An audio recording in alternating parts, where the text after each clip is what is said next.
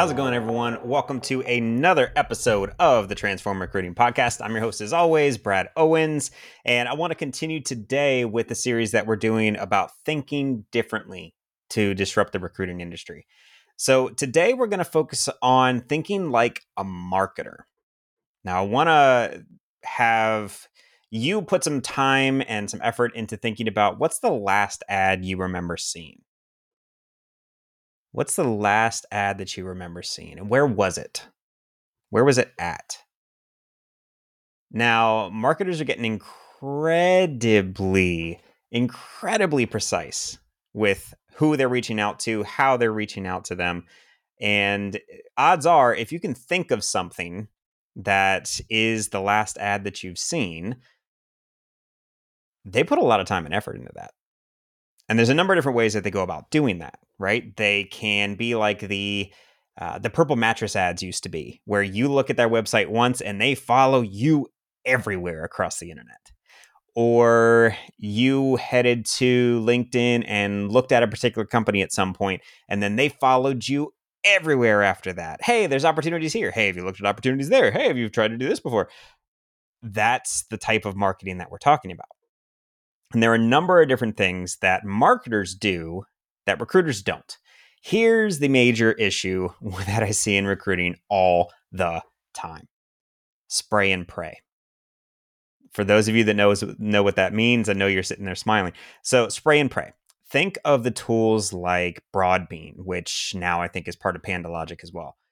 So, those tools take one job posting that you give it and then fire it out everywhere. They broadcast it to every possible job site that you pick, or you can just say, hit all of them. And obviously, you have to have a account at some of those to be able to post, but that's neither here nor there. They post it out as many places as they can, and then they just cross their fingers that their pipeline fills up with candidates. The problem that I see time and time again is the amount of noise that creates. When you go after anyone that's applying to jobs, the number one complaint that I start hearing from either recruiting firm owners or internal recruiting teams is we get all those people that are just applying to apply. They're not a good fit. Well, maybe you're not going after the right people. Marketers have figured out how to fine tune their funnel so that their funnel is only filled with quality leads. They have to pay for each one of those little ads that you see. They don't want to waste their money on people coming into their pipeline that aren't a good fit.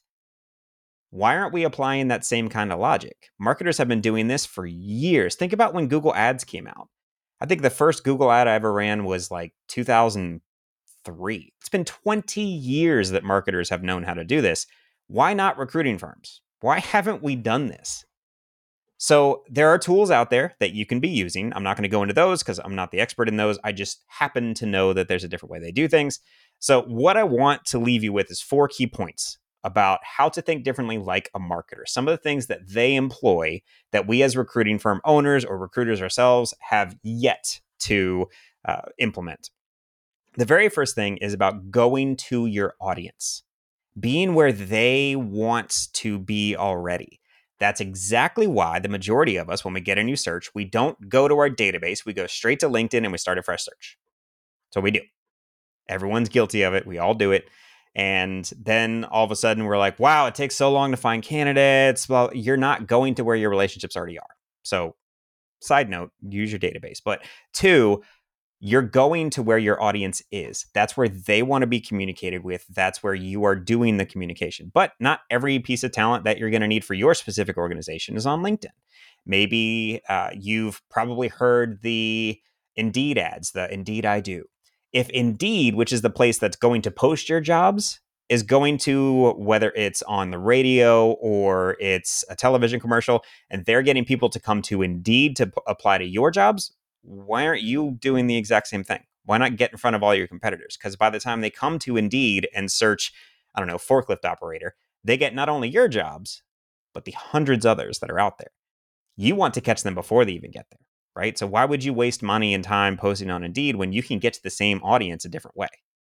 I'd say team up with your marketing team and do what you possibly can to get those candidates before they have to make it to a job site. And number two, the key marketing phrase that you will hear from everyone what's in it for me?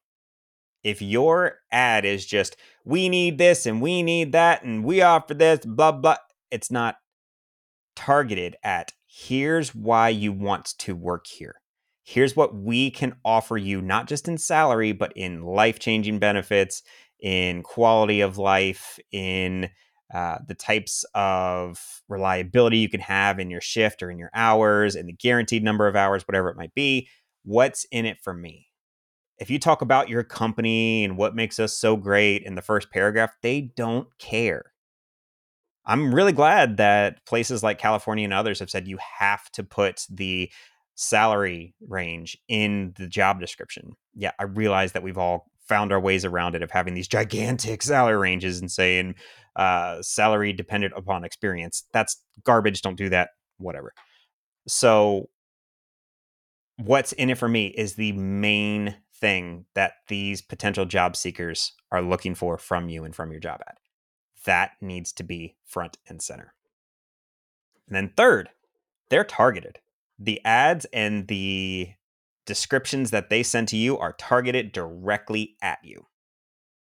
They are not uh, these spray and pray models of we're going to be looking for a forklift operator and we're going to post our job ad to Dice, right? Like Dice's IT talent. You wouldn't do that because you target your message. Take that a step further.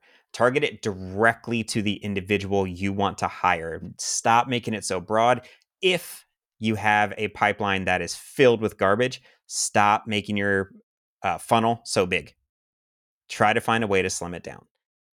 If you are not getting enough candidates, try and see if you're fishing in the right pond. Be targeting the right pond for the fish you're looking for. That's a possibility. I'm in with analogies and similes and everything else uh, for this entire episode. So just come along with me. It's fun. And then, fourth and finally, what should they remember? Here's what I want to avoid for you. I have had the situation multiple times where I call someone and I say, Hey, this is Brad Owens calling from Acme. I wanted to talk to you about our auditor position. And they go, Wait, which position was that? They applied to like 30 or 40 because everyone else is doing the spray or pray model and they don't remember who it was. They just saw titles, auditor, I'm going to hit it, and hopefully they give me a call. If I call a candidate and I say, hey, I'm Brad, I'm calling from Acme, and uh, I'm calling about this specific auditor job, and also it was the one that blah.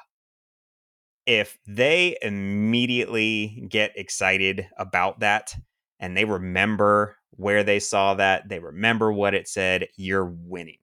That's how you're going to win the recruiting game is giving them something to remember. If you look at all the other job descriptions and they read much like yours, or if you're going and copy pasting other job descriptions to find bits and pieces of yours that you're posting out to job sites, you're doing it wrong. You're doing it absolutely wrong because yours will read like everybody else's. So let's recap the four things that I want you to do to think like a marketer. One, go to your audience. Go to where they already are. Don't spray and pray. Two, what's in it for me? If you don't lead your description or lead your posting with what's specifically in it for them, you're going to lose them. Three, make sure it's targeted. Don't have a one size fits all job description. Don't have a one size fits all posting. It's not going to work. Four, what should they remember? Add something in there that they can remember. Make yours different make yours the one that they remember when they pick up the phone and say, Oh, yeah, I remember that. I'm really excited. I'm glad that you called. That's what you want. So hopefully that helps you start to disrupt your recruiting process. Uh, this is just the third in a series of I've got many, many, many of these planned. So today was think like a marketer, how to disrupt your recruiting flow, your, the recruiting industry as a whole by thinking like a marketer. Uh, I will see you all next time for more like this. You can head to transformrecruiting.com or just check me out on LinkedIn. It's just linkedin.com forward slash in slash Brad Owens or just go to bradowens.com. Everything's there. I will talk to you next time. Thank you so much for joining us on the Transform Recruiting Podcast. I'll see you later.